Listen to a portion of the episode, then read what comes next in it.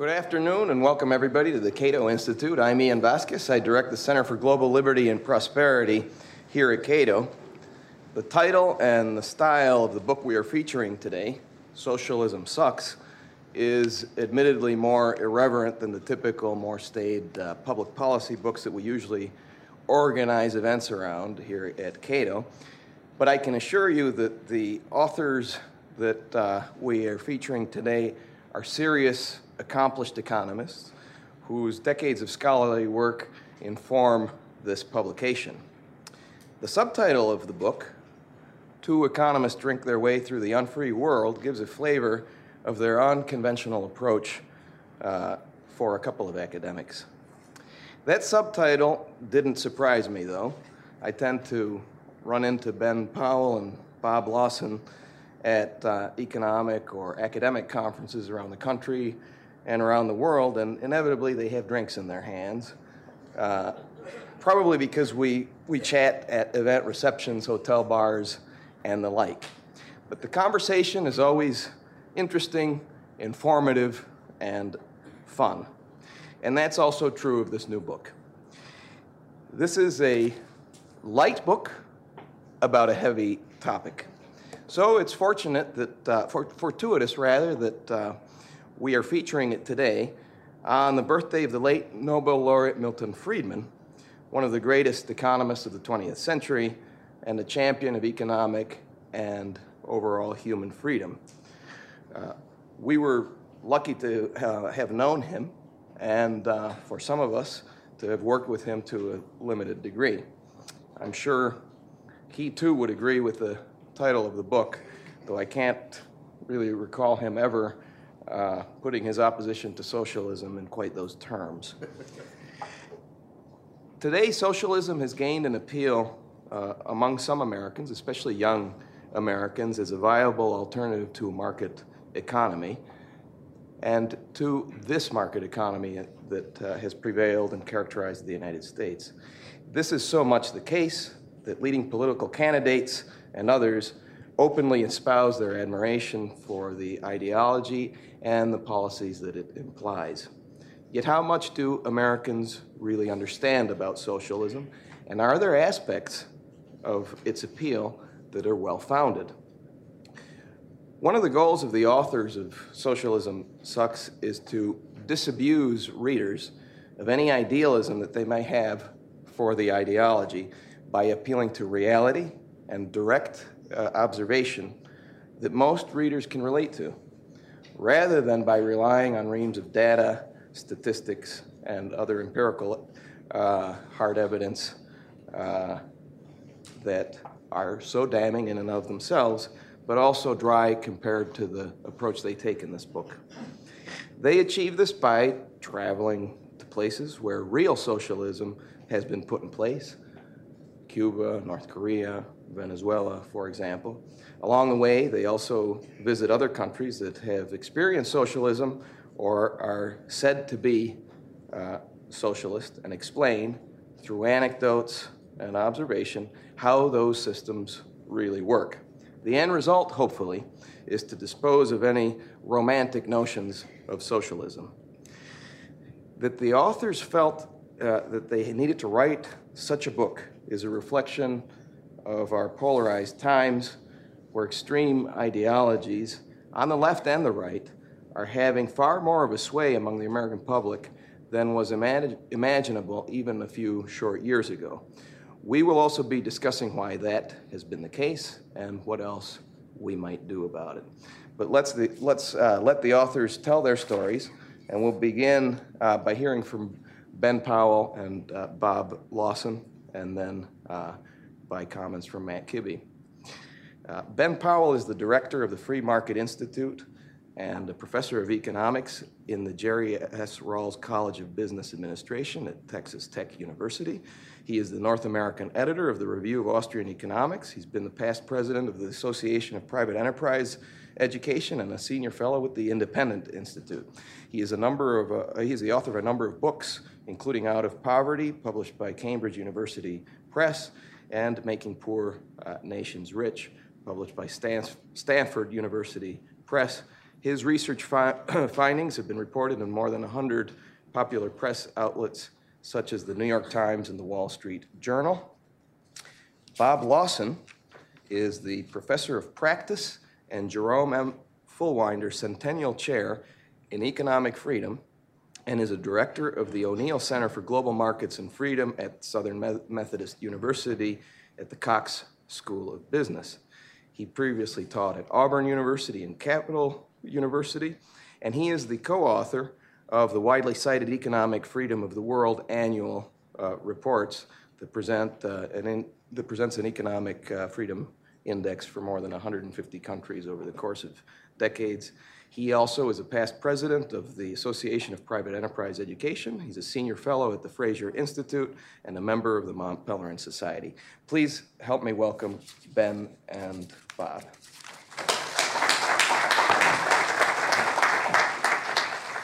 Thank you very much, Ian and Cato, for hosting this. And uh, uh, I just learned that it was Milton Friedman's birthday before coming on, and it's uh, quite fitting, actually. The publisher's original blurb for the book said that socialism sucks is the bastard stepchild of Anthony Bourdain and Milton Friedman. And uh, that's exactly what we were going for that of uh, good, solid economics, but communicated in a, a fun, entertaining way that will reach people who wouldn't otherwise read the usual academic stuff that Bob and I write. So, uh, the timing on it is obviously good with the, the, popularity of socialism. We actually started the book over two years ago, and part of the motivation when the, the, book's theme kind of took shape was the growing popularity of socialism in 2016. This is the uh, ever prominent Michael Moore uh, tweeting out that young people like socialism uh, over capitalism, but confusing these things with fairness and selfishness. And what Bob and I wanted to do is write a book that actually explained what socialism is and is not, how it functions, and uh, to do it in an entertaining way. It's also the case that Bob wanted to get drunk in Cuba, and I wanted a way to write it off my taxes, so we decided we'd do that as the trial chapter. Uh, and in fact, uh, as I was thinking about it, uh, if the book does well, I'm pretty sure I should tell the IRS that I'm going to be researching a sequel for the next few years and writing off all of my bar tabs from now till then. Uh, so it's no surprise to anybody now that socialism is back and popular. Uh, a lot of the focus has been on young people and millennials who are attracted to it, but of course, with the presidential debates, you see it uh, among mainstream Democrats as well now. The New York Times had a, a year long, on the 100th anniversary of the Russian Revolution, a year long column called Red Century. I think exactly one column in that year was dedicated to the economic stagnation of the system a handful mentioned the atrocities, and almost always it was Stalin, I think once Mao. Instead, you got articles like why women had better sex under socialism, which, even if true, I don't know how we weight this against 100 million dead bodies. Uh, but this was the atmosphere that was taking hold as we were doing the book. It's obviously grown now. And we have confusion from politicians like Bernie Sanders, who says countries like Denmark, Sweden, and Norway are examples of socialism. They're not. I was going to insert a quote from AOC here, and uh, that was just a placeholder. Uh, then I decided it was better just to leave it like that. So uh, the, the book, the tour that we go through, we start in Sweden, go to Venezuela, Cuba, Korea, China, Russia, Ukraine, Georgia, and then we end up back in the USSA uh, by attending the largest socialist gathering in the United States last summer. So let's start briefly with Sweden, and let's get the definition of socialism here correct. Socialism is some form of collective ownership or control over the major means of production. So this means abolishing private property in the major factors of production, replacing it with collective ownership. In practice, in any large society, this de facto means state ownership and or control of those means of production. Uh, if you're going to have large scale production, that then means that you're also going to have some, some form of central planning in order to do the coordination. Uh, a lot of these young socialists like to say, oh, we want socialism from below, and everybody's just going to decide cooperatively what to do. Well, listen, your hippie commune's not going to produce an iPhone, comrade.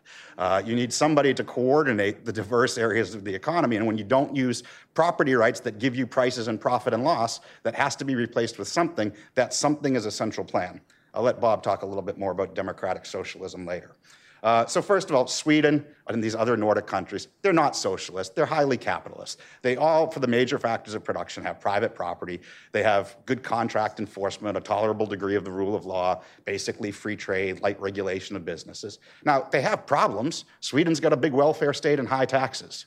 Uh, this is true of the other Nordic countries as well. And these interventions in the free market have consequences, but they don't equal socialism. That's why when we go to social, excuse me, when we go to Sweden, the beer is great, the place is beautiful. It's not socialist. Uh, and Bob is the co-author of the Economic Freedom of the World Index. Uh, when we were writing this, Sweden was ranked 27th freest in the world, i.e., most capitalist, least socialist.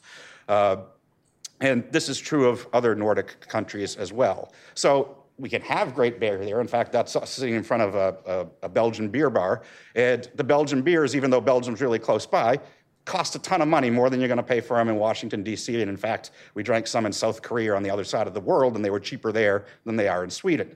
Um, and this big welfare state has dragged down Sweden's growth, and you know they are not as wealthy relative to the rest of the world as they used to be, but they're still a prosperous place because they're mostly capitalist.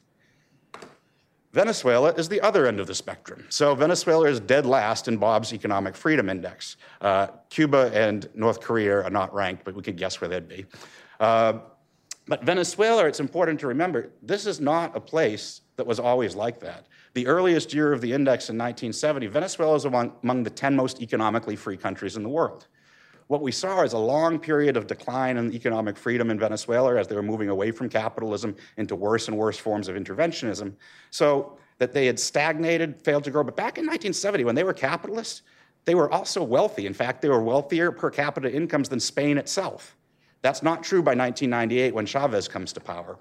Uh, but this was a capitalist, prosperous economy. And it's also, we don't have to go far, back very far to have people pointing to it as successful democratic socialism. Chavez, unlike the other ones, came to power in a democratic election that international observers widely said was fair.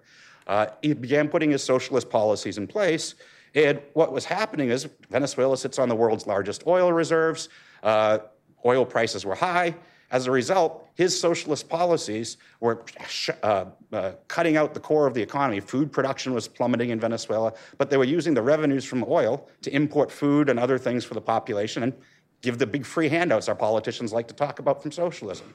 But once prices came down shortly after Chavez's death in 2013, and by the way, production also went down because the state owned oil company, remember, state ownership and control of the means of production, doesn't give very good incentives for maintaining equipment and pipelines and such. So production as well as prices are down. They no longer have the foreign exchange to import the necessities. We have the crisis that we see today and that Bob and I saw when we were there in January of 2017 uh, firsthand. In fact, the picture on the top left corner is uh, of the bridge that's been in the news recently where the aid trucks were all stopped from going in from Colombia. The time we were there, people were free to move back and forth across them, and Venezuela by, Venezuelans by the thousands every day were coming across into uh, Colombia to buy basic necessities that were unavailable in the Venezuelan economy. And one striking thing that we saw in this too is it wasn't typical third world poverty. Bob and I have both been to a lot of poor countries. What you saw crossing the border is people who were middle class, upper middle class Venezuelans who still had some access to money that they could use to buy goods when they crossed the border. Uh, this is illustrating what a socialist economy does to those people who were previously prosperous in a capitalist society and seeing them struggling to make ends meet there on the border while we were there. Uh, I should also say, since we have this beer theme running throughout the book, Venezuela ran out of beer if I were a socialist dictator, like toilet paper, beer, these are the things that like we always have. Uh, by the way, that's not like a, election speech. Uh, uh, but what actually happened is they have Polar, which is uh, a nominally privately owned company, but government planning over the economy allocates foreign exchange, and they didn't allocate them enough foreign exchange to import the barley to make the beer. As a result, the country ran out of beer. So Next, on our, oh, and I should just say about the democratic socialism with them, of course, this is what I think young democratic socialists often miss, is the necessary connection between a lack of economic freedom and a lack of political freedom. So once you abolish private property, you have to move towards planning and state control if you're going to have any sort of advanced production.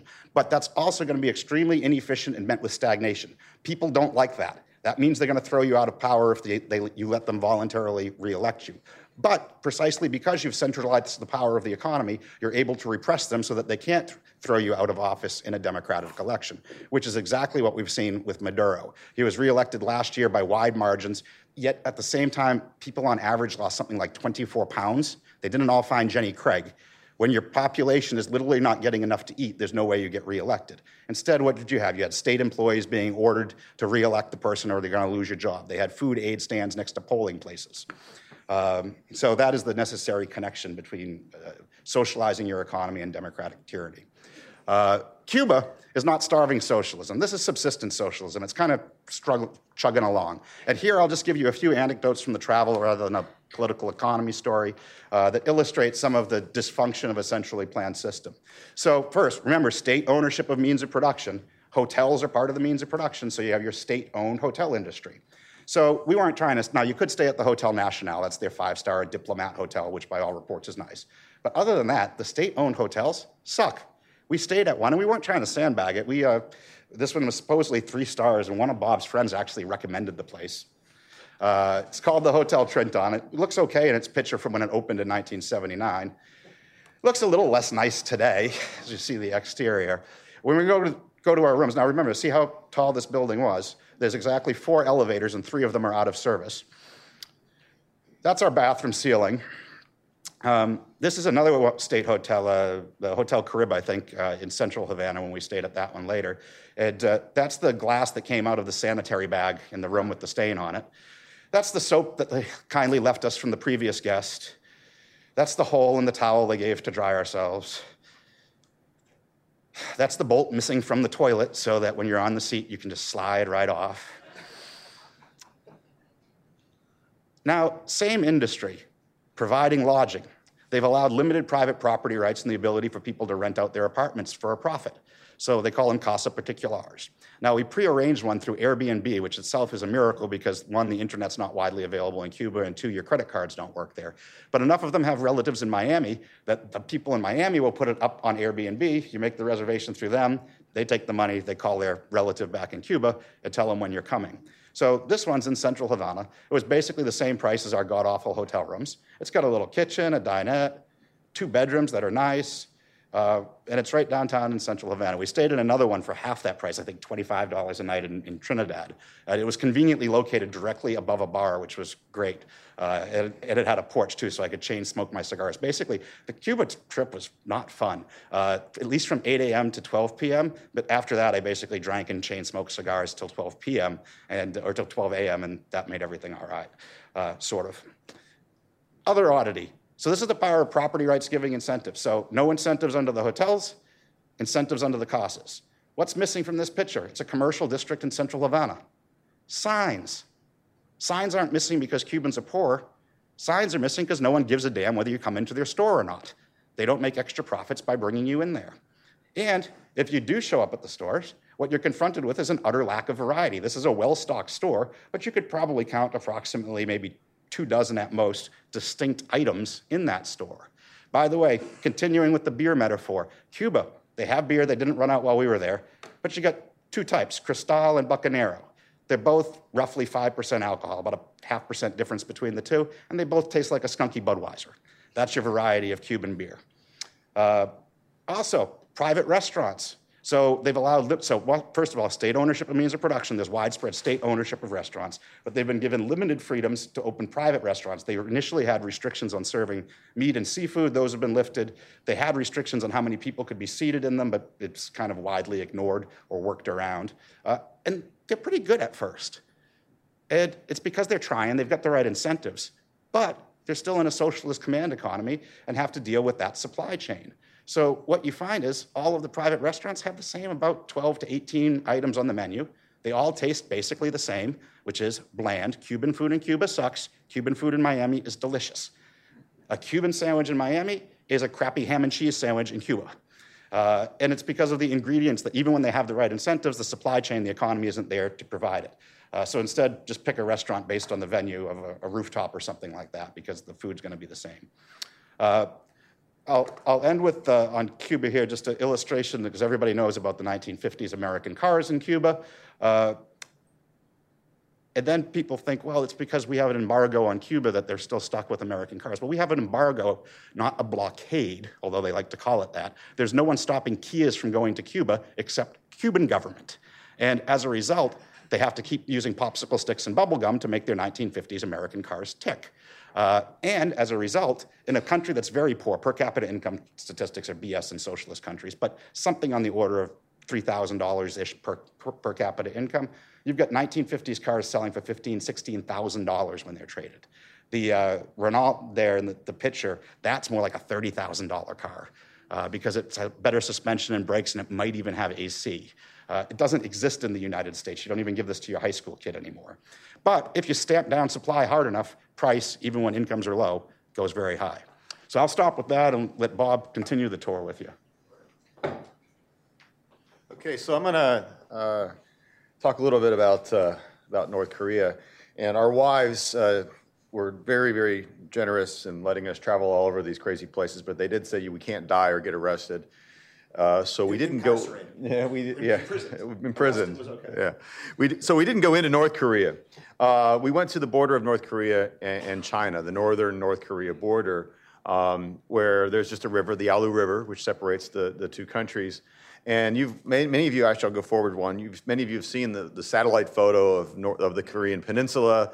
The north, except for the capital, is essentially dark, and the south, of course, is these wonderful lights and filaments and of light going every direction. Then you see China on the northern side. China, of course, has developed quite nicely, but there's this dark section there of North Korea. When we arrived um, in, in, North Korea, it was dark, and we looked. We got to the river. We were very excited. Oh, there's North, we're going to see North Korea. It's right across the river. It's 100 yards away, and it's there's, it's just dark over there. There's like nothing over there. We were worried. We were worried. The guidebook said there's a city over there. We were worried that maybe we went to the wrong city because it, it, there didn't appear to be anything on the other side of the river. When we woke up in the morning, though, there is in fact a substantial city over there. Uh, so that satellite photo isn't photoshopped. It's actually real. You can literally stand uh, on the Chinese uh, side and look over into complete darkness. The Chinese side, meanwhile, uh, the city is called Dandong. It's not Shanghai or, or, Beijing by any means, but it's a, it's a substantial, uh, modern, prosperous uh, Chinese city with skyscrapers and lights and advertising of all the modern modern, uh, modern things.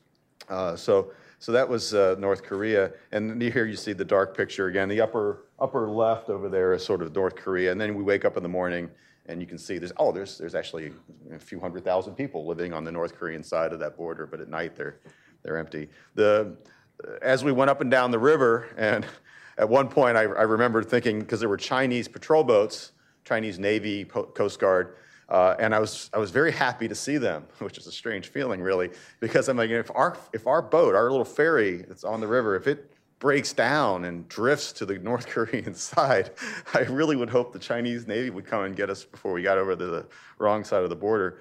But this is typical of what you would see. You'd see um, broken down homes. Uh, anecdotally, uh, and I still feel sorry, we, we, we went into some upriver, there's some farming areas and everybody we saw working in the fields was with it was like 19th century. They were using hand tools and and, and animals to, to drag plows and things. There was one guy we saw in a field, and he had a, a, a diesel uh, tractor. It looked ancient, and it, you could hear, you know, that chug of a diesel, the, the, the, you know, the chug that they make, an old diesel engine. And it was a little incline on the on the farm field, and he was and the but he couldn't he he just couldn't make it up. You could hear he was and eventually and I really felt sorry for the poor guy.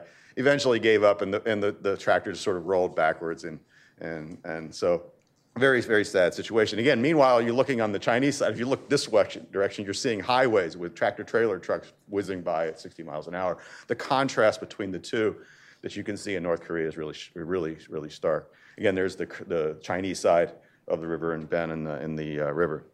Um, uh, we do talk in the book a lot about the, the tragedy that's gone on there. Uh, you know, the irony is if you go back to the uh, end of the Korean War, now the Korean War did create massive uh, damage to the, to the entire country, but if anything, the northern side was the prosperous. The northern side was the industrial, prosperous part of the peninsula. The south was the sort of backward farmers. And of course, it's reversed today. And, and we, we cite some statistics about the the incomes. Ben is right. Income statistics in socialist countries uh, are really almost meaningless in a lot of ways, but uh, the best estimates we have are income in the North today is maybe a couple thousand dollars per person. That's probably generous. Uh, North Korea, and of course, South Korea is now uh, one of the richest countries in the world. So, uh, segueing over to the, to the China side, we, we hit uh, Beijing and, and, and, and Shanghai. And the title of this chapter is called Fake Socialism.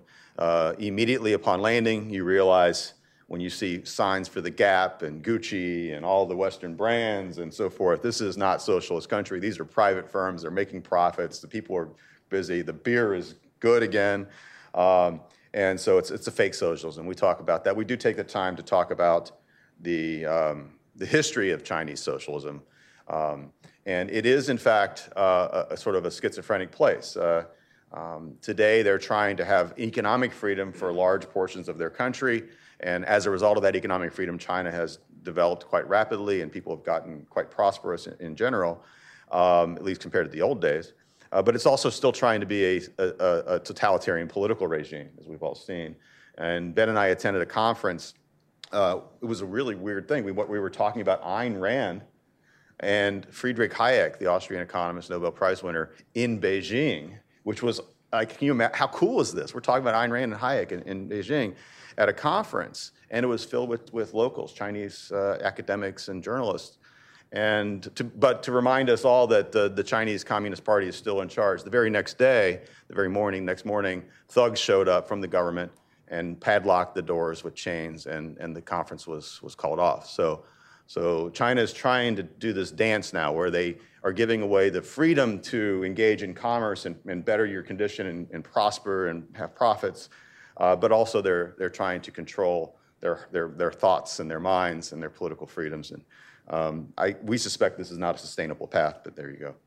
Uh, quickly, I mentioned Russia, Ukraine, chapter there. That's us standing in line at the standing in line. Of course, was popular thing to do in the old Soviet Union. Well, guess what? You still have to stand in line if you're going to see Lenin because they don't charge for Lenin's tomb. So when prices are too low, as they are in socialist countries, sometimes you get lines. Sure enough, you get a line there. And there's still some Soviet art, but it's we call this hungover socialism because it's not socialism anymore. There's no central plan. There's no uh, private property has been reestablished for the most part, uh, but it's hung over. They're still suffering the after effects. They haven't really moved the uh, China, or excuse me, Russia and Ukraine really haven't moved to, towards economic freedom. But the country that has, the former Soviet Republic of Georgia, um, uh, is really now a capitalist country. In the Economic Freedom of the World Index that I write, Georgia is now uh, in the top 10 highest ranked countries in the world. This is me flipping the bird to, of Stalin in his hometown of Gori uh, drinking some wine. Uh, uh, just in terms of the alcohol theme, Georgia's a great wine country. And in Soviet times, they made lots of really bad wine. The central planters plowed under major, massive amounts of, of acreage. They planted French grapes. They made French style wines, Cabernets and such. And it's just terrible. But the entire Soviet world was, was supplied from Georgia with, with wine. Uh, today, all those fields have gone to fallow. It's terrible. They, have just let them go to seed. But the Georgians are, are, bringing back their own local grapes, their own local varietals, and their own old-fashioned, non-French style of making wine. It's a different style of making the wine. And so, if you're a wine snob, uh, Georgia is becoming a, a, mecca, a worldwide mecca for people who want to enjoy uh, unique uh, wines that just don't, literally don't exist in the rest of the world. Uh, Georgia's success since the the their what they call the Rose Revolution. Uh, we talk about that. Uh, in terms of the, the signaling of the new country, the new, new way of doing things in Georgia, that's a police station. Uh, police stations are always made out of glass now in Georgia to signal their transparency, which I, I, that's, we don't really literally mean transparency when we say that word usually, but uh, the Georgians took that literally. Um, and then last, I'll talk about the, the Chicago uh, conference. Uh, we went to the Socialism Conference in Chicago. It bills itself as the largest gathering of American socialists and when we arrived, Ben and I stood out not because we were wearing blue blazers, but we stood out because we were middle aged. Tell them what you wore, Bob. I wore my Cincinnati Reds hat. I thought that would be funny, right? you know, come on. They, they, no one caught the joke. I was really angry that no one thought that was funny. Um, and so, um, and you know, we, we found a lot of confusion. The same confusion that Ben talked about with Bernie, we found here. We talked to a lot of kids who were just sort of leftist kids who had, who saw the world. They saw injustice in the world in various ways and they wanted to do something about it, and somehow or another they thought socialism was that thing. And, and we would even ask them, So you think we should get rid of private property? And some of them said, Yeah. And other ones like, No, why would we do that? Like, well, that's what socialism means. It means getting rid of private property. So we kids at a socialism conference calling each other comrade were unclear on what the definition of socialism actually was. Um, the, the, the, the end, I'll close on talking about the beer theme. Uh, beer became, again, a running metaphor for us to talk about. We're back in the USA, a capitalist country. There's a brewery in Illinois called Revolution Brewery. Their, their bar tap is a raised fist with a red star on it, and all of the labels for their beers, they have a couple dozen varieties of wonderful craft beers.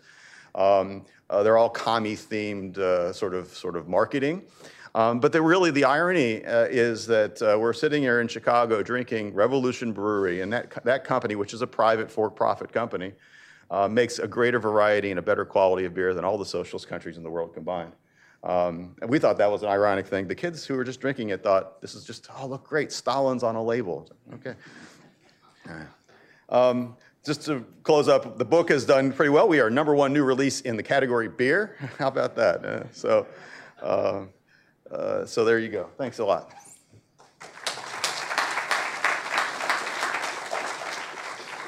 Thanks very much, guys. Uh, now we'll hear from Matt Kibbe, who is the president and chief community organizer at Free the People, which is an, organiza- an educational organization uh, turning the next generation on to the values of liberty. He is an executive producer at Blaze TV, where he produces the Kibbe on Liberty podcast, as well as Deadly Isms, a documentary series about the dangers of all flavors of authoritarianism.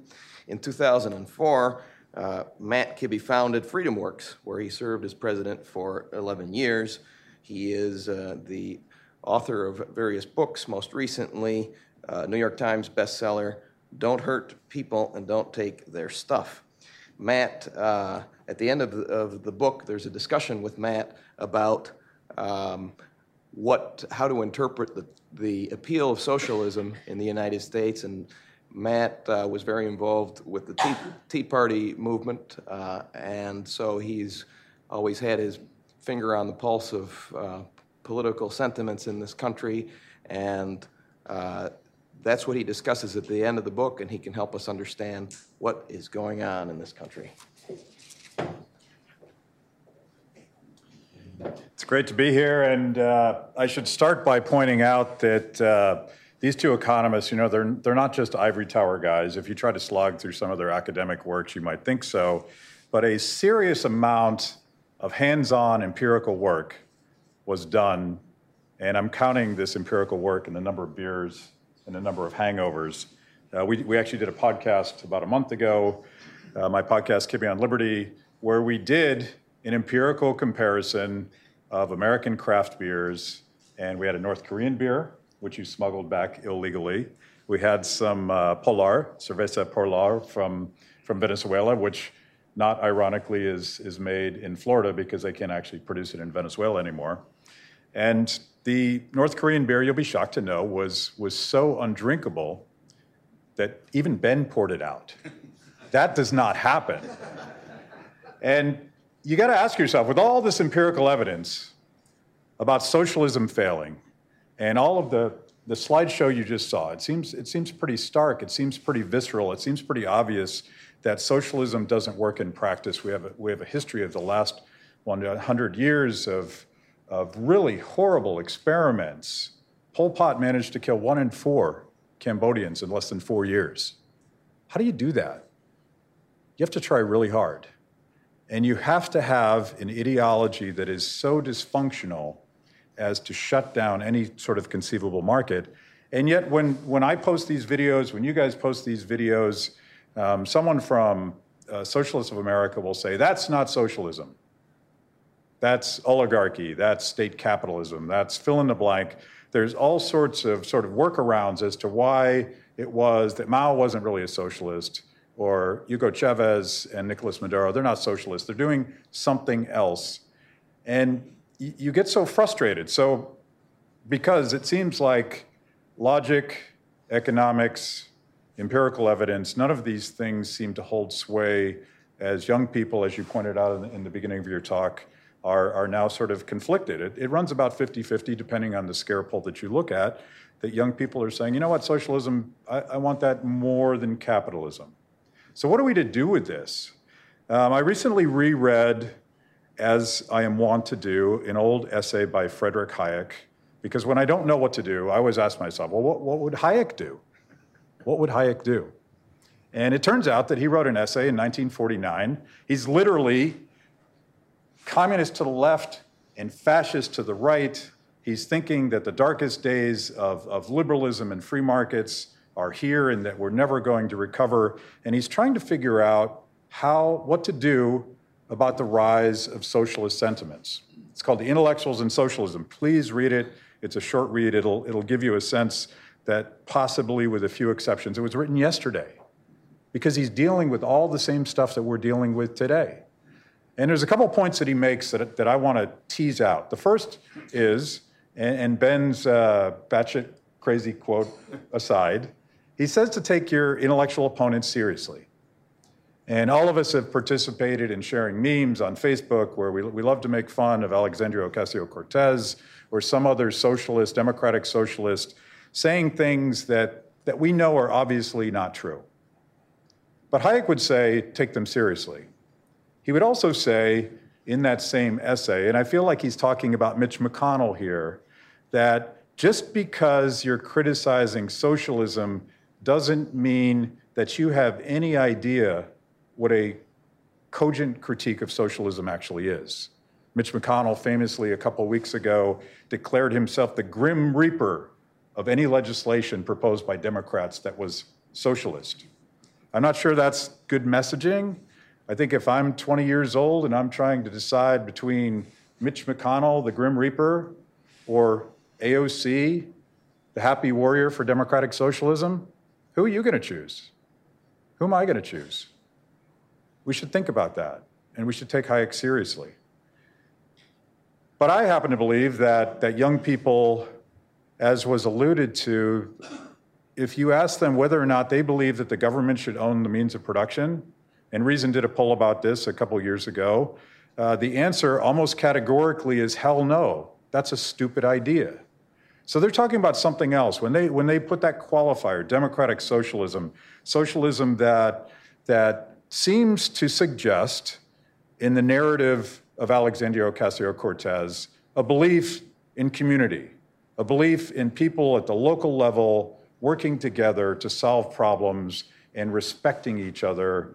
And somehow that bottom up process is a way that we can solve all of the problems. You go, watch, go back and watch her original viral video that got her elected to Congress. You will find yourself agreeing with her probably all the way up until the last minute of that video.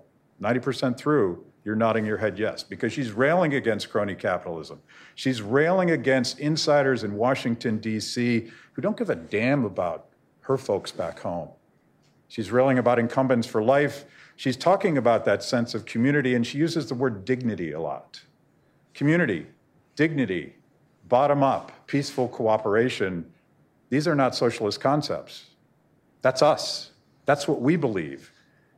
Which leads me to my third point, and the most important in this Hayek essay. Hayek says that the reason that socialists in 1949 have had so much sway with intellectuals and with popular opinion is that they were able to craft a vision that imagined a utopian future that was better than the status quo, something big, something beautiful, a promise that just around the corner we could do something better together than we've ever done before. And the critics, and I'll go back, I, I feel like, Cato, I can pick on Mitch McConnell, right? Is that okay? Anyone going to protest? Um, Mitch McConnell, when he criticizes socialism, he is doing what Hayek warns against. It sounds like he's just defending the status quo. All the Wall Street bailouts, all the permanent wars, whatever it is that you see in Washington that you find so repugnant, the critics of socialism here in Washington, D.C., generally identify as what they're against. They're against AOC. But what are they for? Are they actually for free markets? Are they actually for that peaceful bottom up cooperation? I'm not sure that they are, but all of us, if we want to win the next generation, we have to imagine something utopian, something beautiful, something bigger and better than we've seen in the past. Which brings me to beer. Look at that. That's an IPA, Snake Dog IPA from our friends at Flying Dog Brewing, Jim Caruso, a fellow libertarian. He actually applies his libertarian principles to his production of beer. But if you go to any grocery store, almost anywhere in America, and you go to the, the beer section, that, that beautiful cooler, it is a shrine to free market capitalism. It is a holy place. Things get a little bit quieter there as you try to figure out which double dry hop triple IPA you are going to choose there. You can't do that in Venezuela. Ben suggested this. Like, you can't get even crappy warm beer in Venezuela. So maybe there's something about that. Anybody here that's into craft beer, if you go to your local producer, I'm sure this is true at the brewery that you reference, um, it's a beautiful place. Started by entrepreneurs, people that are thinking about entrepreneurship in the way that Mises thought about it when he said that entrepreneurship is imagining an alternative future, even as people laugh at you. And if you know anything about the craft beer industry, those triple hop, double IPAs, um, most people sort of make fun of that stuff. The rest of us are waiting in line for six hours to buy a four pack. That's the beauty of creating something that's never been done before. And they come together in cooperation and they hang out and they have a sense of belonging and community. And it's all driven by that entrepreneur and his right in a free market capitalist society to create something and to share it with his neighbors. Maybe that's the metaphor. Maybe beer is exactly what we're trying to talk about. You know, we always use downward sloping demand curves. And, uh, you know, if you're a real libertarian like me, and you're hanging out with your friends, you start arguing about the non aggression principle and things that normal people have no idea what we're talking about. But if you don't understand the beer metaphor, there's probably something wrong with you. You probably are not going to be helped by anything we have to say, so we're going to write you guys off. But the rest of the world, particularly young people, young people that are flirting with the idea of, of democratic socialism, let's connect with them with those stories. And I have to say, as a final thought, um, the final chapter where you go talk to the young socialists um, in the United States, it would be easy to make fun of them. It would be easy to troll them. It would be easy to take a picture of the most ridiculous person and post it on Instagram and say, What? These guys are silly. But that's not what you did. You were empathetic, you were listening, you were trying to understand where they were coming from. If we do that, and we explain the beauty of liberty and freedom, I think this generation, the generation flirting with democratic socialism, will prove to be the most libertarian ever. Thank you.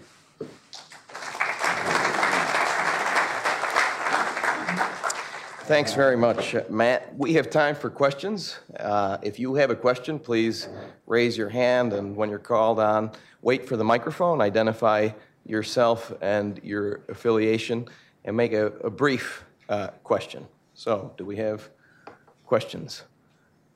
Uh, we'll take a question uh, right here in the front. We need microphones, please. There, we'll take this gentleman in the white uh, shirt here in the second row. Uh, thank you. My name is Dave Rubinowitz. I'm retired. And it seems to me, in most cases, when there are really strong disagreements, it's a question of semantics. People are using the same word with totally different definitions. So you're using the classic Marxist definition of socialism, and if you look at the young socialists, they're using a totally different definition. They're basically thinking in capitalism, everything's owned by somebody. You step off your property, you're on someone else's property, they can control whatever it is. And as soon as you have commons, you have public streets, you have parks, stuff like that, that's socialism. My question is who gets to define the term? Is it Karl Marx? Is it Bernie Sanders? Is it Wikipedia? Who defines what socialism is? Well, I think, I mean, language is a spontaneous order, right? And so uh, it's incumbent upon us to be clear about what we're meaning when we use our words and make sure we communicate effectively with them. I think the young socialist, and you know what Bob said, many of them just don't identify it with abolishing private property.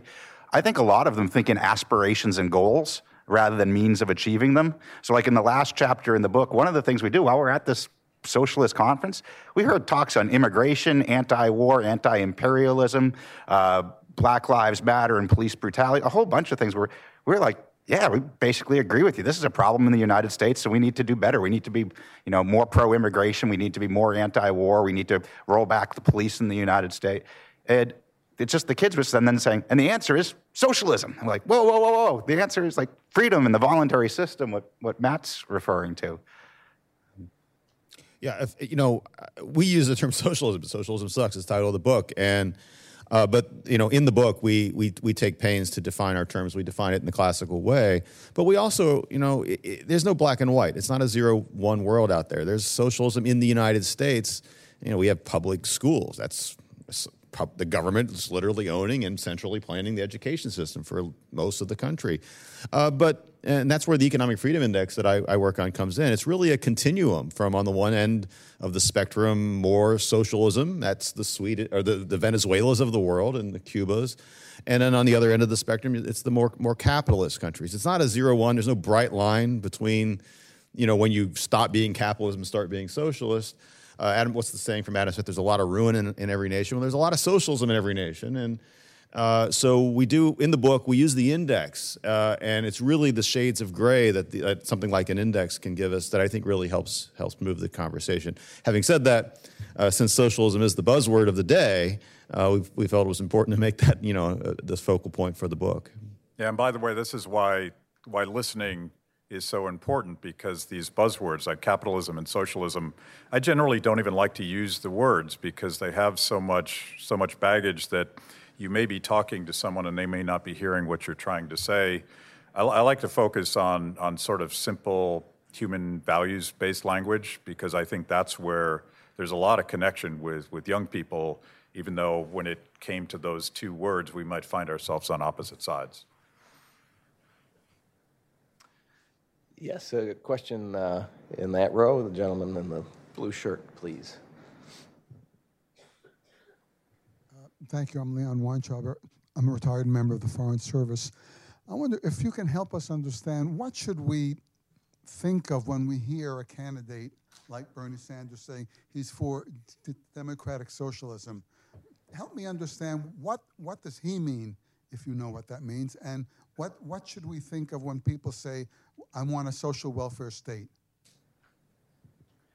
So I, I, think that when you hear Bernie and others say this, that they don't mean real socialism as in the way Bob and I define the term of the government owning most of the means of production. However, Bernie and AOC and the rest of them do want to march you down that road to serfdom farther in that direction. And that's the shades of gray that Bob's talking about, the indexed, uh, of, you know, whether it's moving to Medicare for all or socializing the healthcare industry. And well, that's one more means of production that's being moved over there. It doesn't mean the government's going to own Walmart. Uh, but uh, if you listen to Elizabeth Warren, she wants uh, government or somebody else outside on the boards of directors of these private companies. So I think thinking about the continuum is really about what the, the debate is from the candidates. There's nobody who's going to nationalize the means of production if they're elected. Uh, question here in the front. Hi, my name is Liz Kim. I'm a reporter with Voice of America's Korean uh, service, and so I have to ask you about North Korea. Um, you you said North Korea right after the Korean War economically superior to South Korea. So do you think the socialism was the reason behind that? And the second question is, I understand that North Korea is right now twigging its options to imitate China's or Vietnam's growth uh, path. Do you think it's a viable option for them? Um, so I mean, uh, after I mean, I mean, the Chinese Peninsula was I mean was, uh, occupied by Japan for many many years, and uh, Korean Peninsula was uh, was was run by the Chinese, and so it was sort of a dictatorship, but it was mostly a private private property kind of system. Uh, so what was the reality was most of the electricity, most of the heavy industry that, that existed in Korea was on the northern side, and uh, it wasn't a result of socialism; it was just a result of the sort of the conditions that were were present there. Uh, that um, I would applaud uh, North Korea moving in the Chinese direction. I mean, just because uh, uh you, you can't have all the freedom in the world doesn't mean some freedom is gonna not going to help.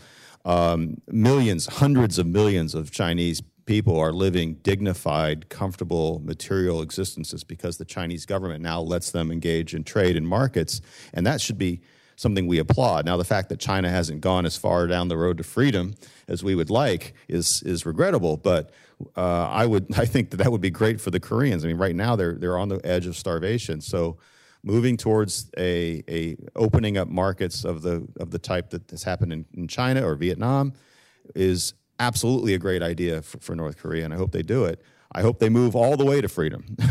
but if they can't move all the way, at least move a little way.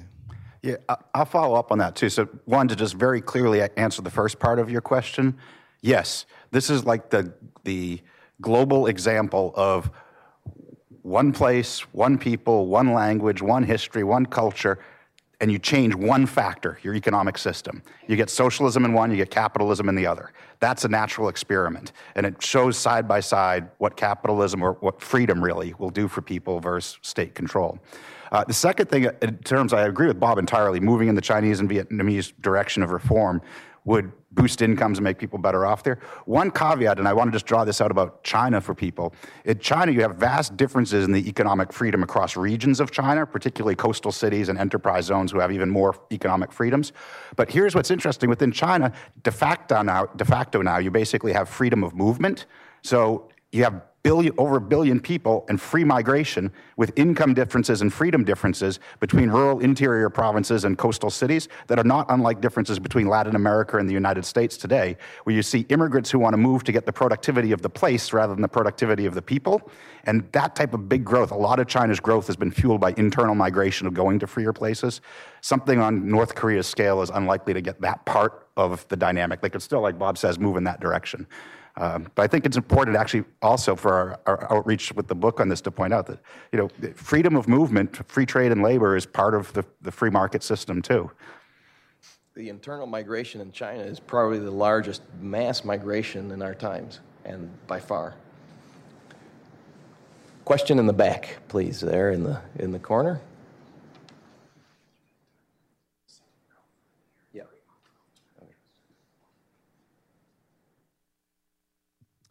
Hi, uh, Lad Vaida with the Victims of Communism Memorial Foundation.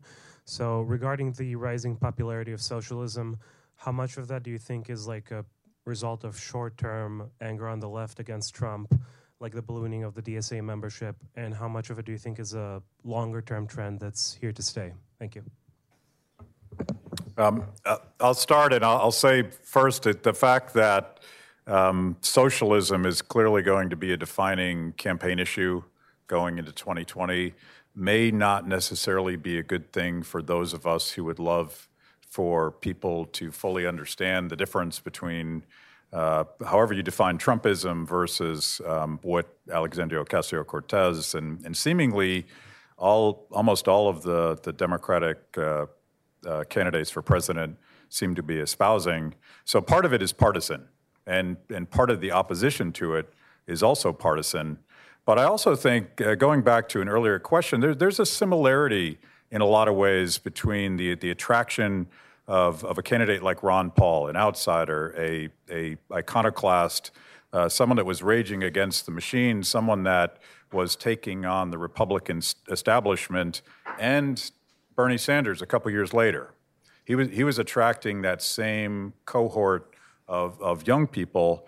And I don't think it had a lot to do with ideology. I think it was an ethos. I think it was a sense that that guy's authentic. That guy, he's, he's angry about the same things I am the Wall Street bailouts and the permanent wars and, and mass incarceration. Um, I just described both of those candidates. Um, of course, they have very different policy conclusions. I, I, I, don't think this is about a shift in ideology. I think it's, uh, I think it's, uh, it's, it's, it's sort of a cultural um, those guys seem cooler. And again, I'll say it again just to pick on Mitch McConnell one last time. On the cool factor, AOC, Mitch McConnell, you do the math. Here in the second row.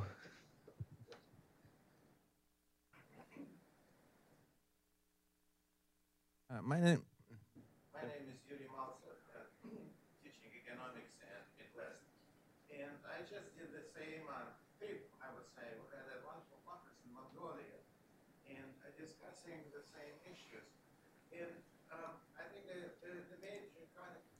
interest was how to define social from the point of view John Locke, an owns you under socialism? I mean, you don't own yourself. Government owns you. It's a nationalization not only of means of production, but it's nationalization of people. And people do not have choices. And who does not have choice? Slaves do not have choice. And what do you think about, about that? That, that? that socialism is just another form of public slavery. And that's why they were disposing millions of people the way they did, because the people were not only an asset, but they were also a liability. Yeah, thank you, Yuri. Uh, I, I, agree completely. You are a part of the means of production, which means now the people are a means, not an end. And I think there's a, it's a, uh, a huge waste and problem for any ideology that puts people as the means instead of the ultimate ends. Uh, okay, we'll take a question uh, in the third row there, gentleman in the white shirt.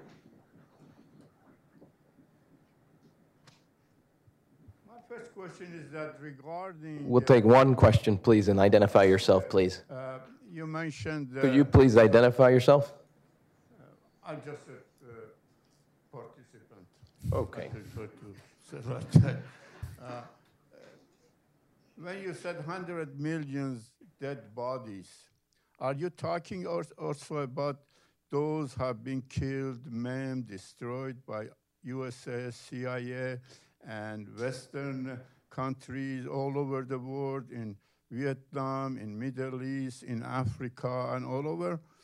And why don't you just, why do you close your eyes with what the capital is, not uh, in the sense of equal opportunity, but but the sense of uh, what they really are doing all over the world. This, uh, why the Venezuela has come to this uh, situation is because of the isn't it because of the uh, what the U.S. is doing to him or the Western country or including uh, Cuba, including Iran, including South, okay. North Korea. Isn't that Thank you. because of that reason? All right, so first, this book's on socialism sucks. I would love to be, have it be successful enough for the sequel to be fascism sucks. Two economists travel their way through the fascist world. Uh, but I sympathize with you and agree, but I would not call say that capitalism has killed all of these people that you're mentioning. Capitalism is voluntary interaction among consenting adults. What you've described as imperialism of various sorts of states, which both Bob and I, I think, are fully on board with you and would oppose. And if, if I could just add, I, I, can't remember the author. There's a book called Democide, and R.J. Rummel. Thank you. And uh, the the number, the hundred million that we we generally use, doesn't involve war. And if you add war into that, you get a much bigger number. And of course, all sorts of ideologies that that centralize government power have killed all sorts of people in war. And we we're not generally supportive of of authoritarians killing people you and uh, everybody else in this room are invited to our many forums here at the Cato Institute where we have scholars criticizing uh, U.S. adventurism abroad, which has nothing to do with the free market model. Next question. Gentleman over there, please.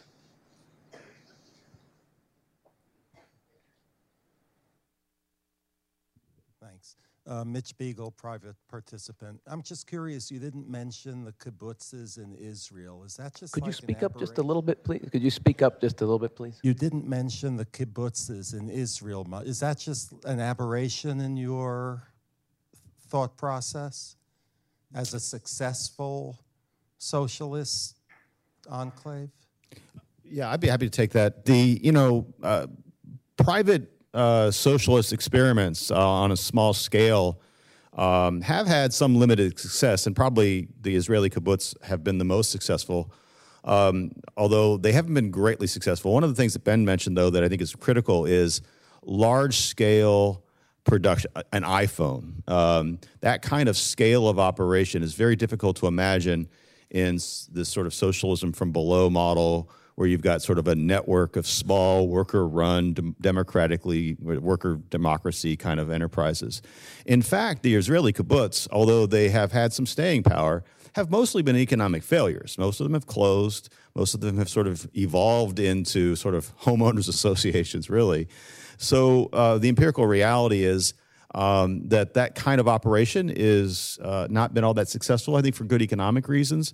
But you know, the wonderful thing about capitalism, proper capitalism, is we invite people to to. I mean, it invites it invites anyone to make whatever managerial style for an operation you want.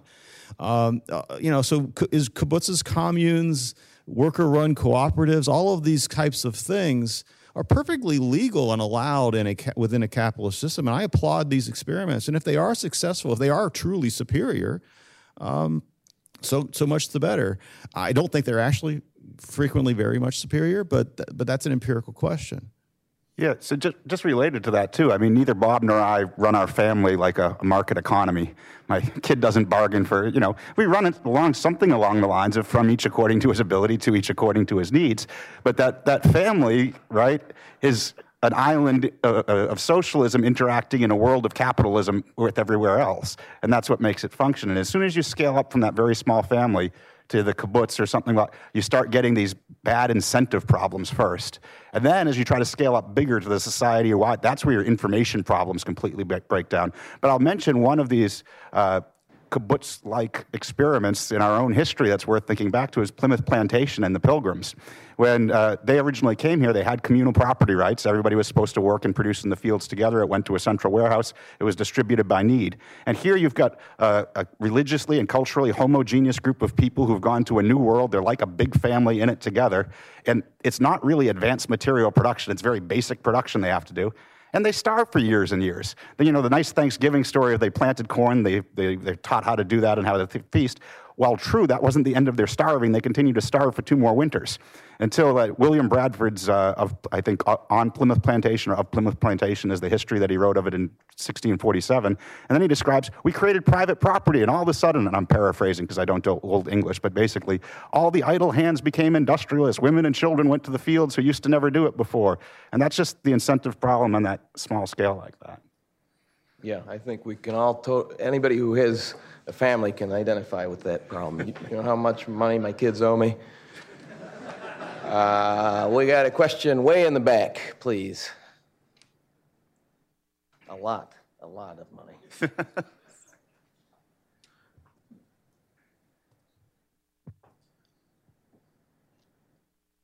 Thank you. Uh, Rick Leeds. I've got a blog, 53% Government Cost Crisis. Um, the two party system is based on single round voting.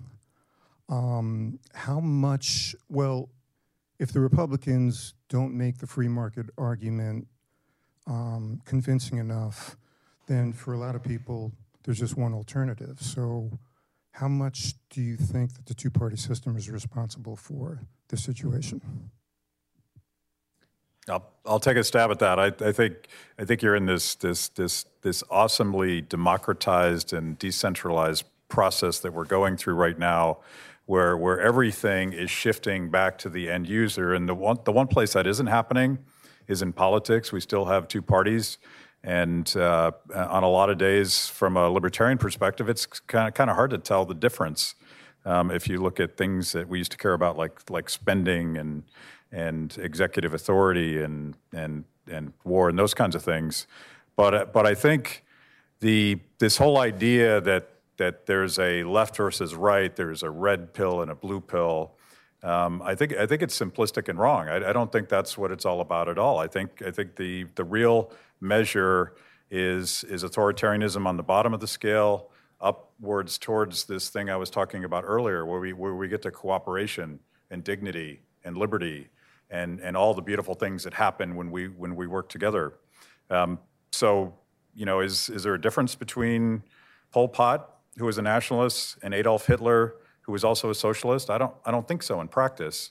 And I, I reject that sort of left right thing. Um, we we got to get out, out, outside of politics if we want to connect with people. Once we join our political team, the other side that we're trying to convince stops listening. Um, but if we focus on values and and things that that we share and agree upon. That's that's how we connect. If it if it comes down to a political fight, um, I think everybody loses. Question in the back uh, there in the aisle, please.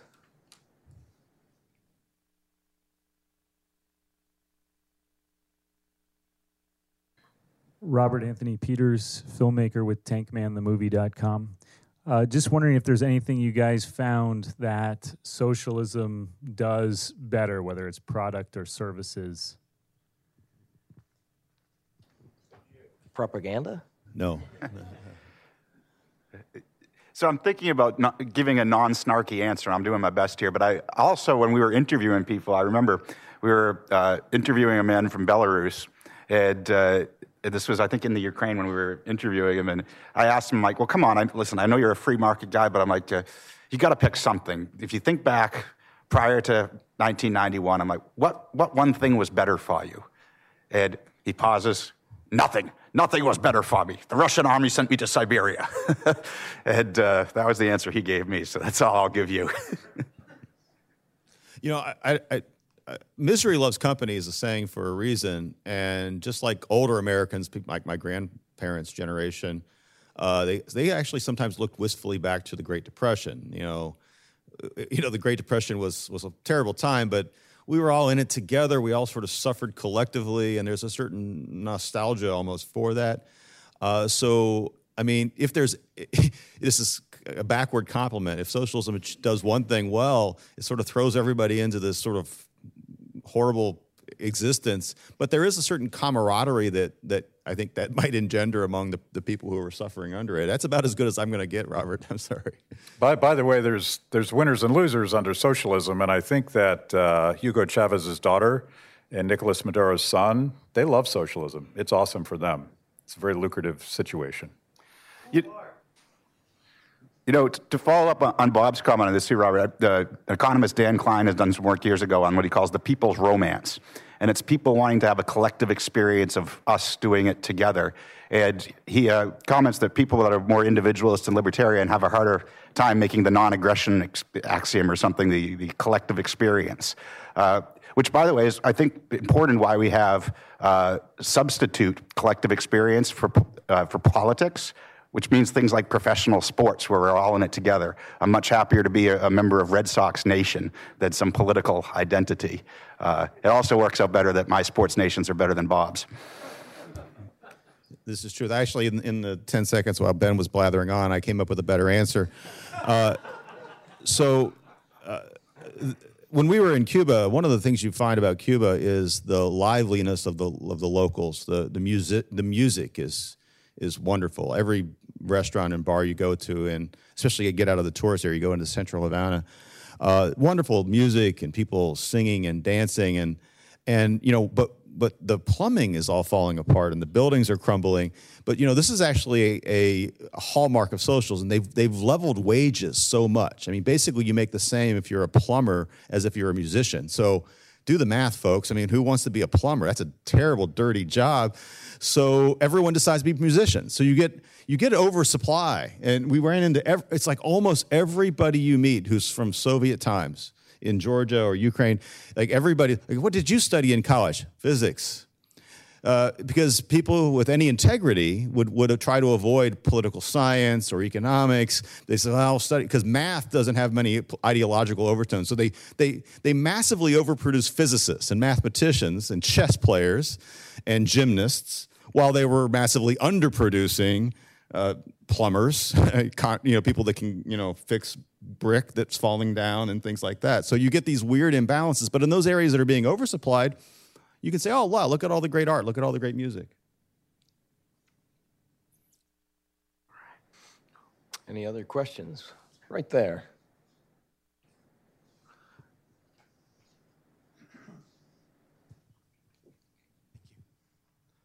Hello, my name is Grayson McSwain. Uh, I'm an intern at Chartwell Strategy Group. And recently, the Ukrainian uh, parliament uh, had an election where Servant of the People, President Zelensky's party, uh, won a majority.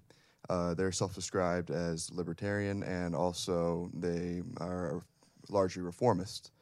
my question is if they are to actually implement reforms for the Ukrainian economy, they would have to delve into real complex issues such as pensions, uh, privatization of land, companies, and these could prove very unpopular among Ukraine.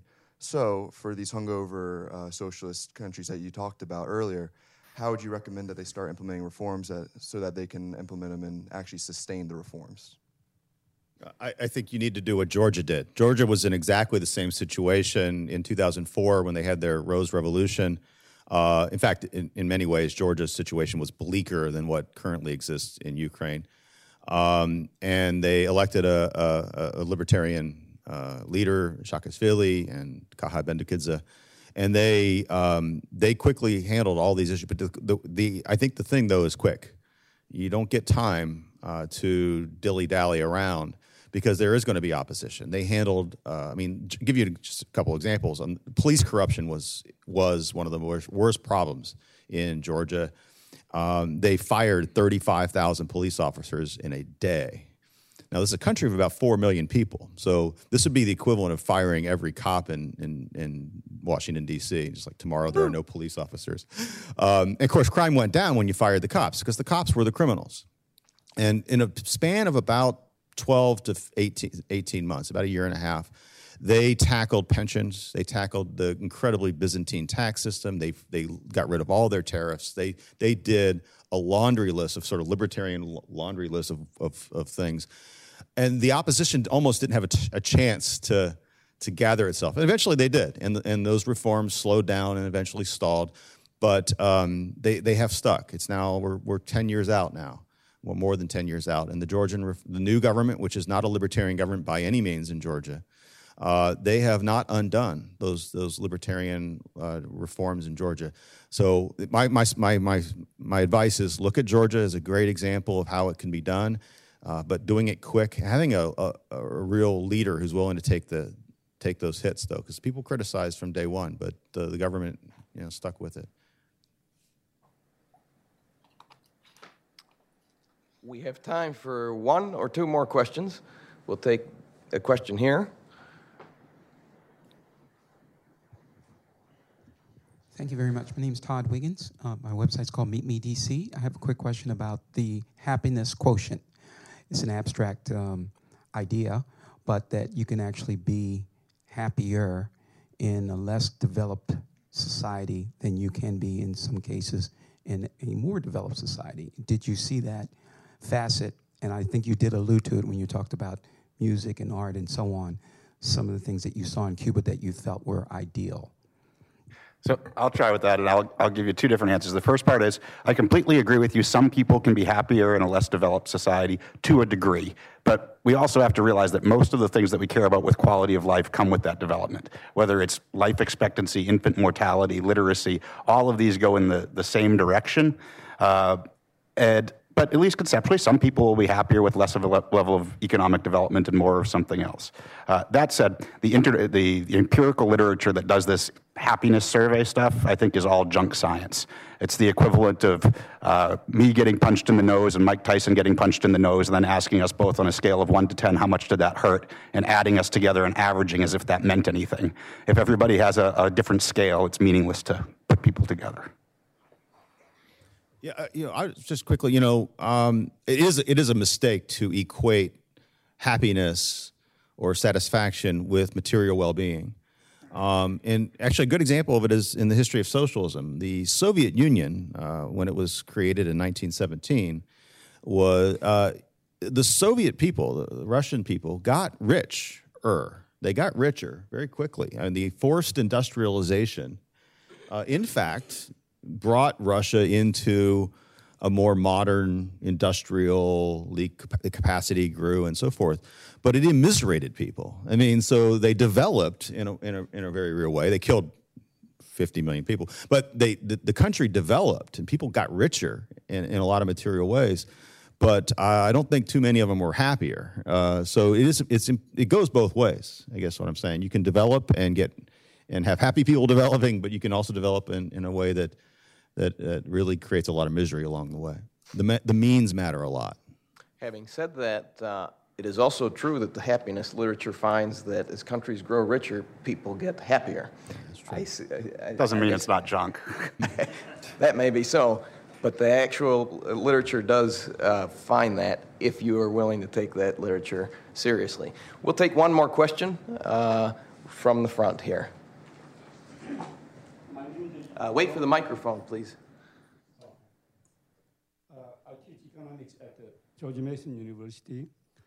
Uh, when you think about it, uh, socialism is simply silly idea. This is not what I say. I have no authority to say that. This is what James Buchanan told me in personal conversation. And he was saying this because when he was in his 20s, he said he was sort of a romantic, you know, uh, a socialist. Uh, nevertheless, say, let's say he was 20 in 1950 or 40. Now, you know, looks like uh, people have become interested again in the idea of socialism. Why? Because socialism appeals to our reason or because it appeals to our emotion. Uh, if I remember what uh, Gustave uh, Le Bon said, what kind of people become interested in socialism? Uh, and he says, uh, uh, people who cannot adjust find his place in modern civilization. And then, you know, they tend to become socialist. And what is their purpose? Simply destroy uh, the institution we have. In, other words, it's destroy the civilization. Uh, and he said that there is no answer for that. You know, so what do you think uh, if there is no answer for all? He says the cause is because most people are indifferent to this problem. And he's, he says the only thing we can do is uh, be patient, don't panic, but keep on tolerate, keep on living with it. So I wonder if you have any answer to in Gustave Le Bon's um, pessimism. So, and this is related to the happiness question as well. Um, recently, Alexandria Ocasio Cortez said that, that her generation had never known authentic prosperity, which those of us that, that crunch numbers, and I think Bob Lawson could, could help us with this, but um, by any conceivable measure, we are living in the most prosperous, most opportunistic, most beautiful times in the history of the universe. But understanding the context for, for, for which she can say something like that. She grew up watching Wall Street get bailed out. She, her generation grew up uh, saddled with 20, 50, $100,000 worth of, of college debt. And, and there's, a, there's a lot of reasons why, from her perspective, things could suck, even though things are the best they've ever been.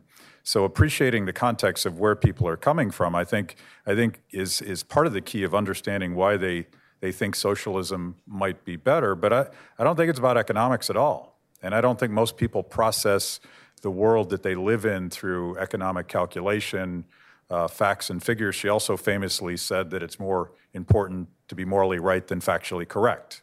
And we all laugh at that, but, but she's, she's making sort of a values based point about how a lot of people that are attracted to her sort of ideas process the world. So, so understanding where the other side is coming from and not just hitting them with, with uh, the, the laws of supply and demand is, is probably the first step towards, towards making that connection.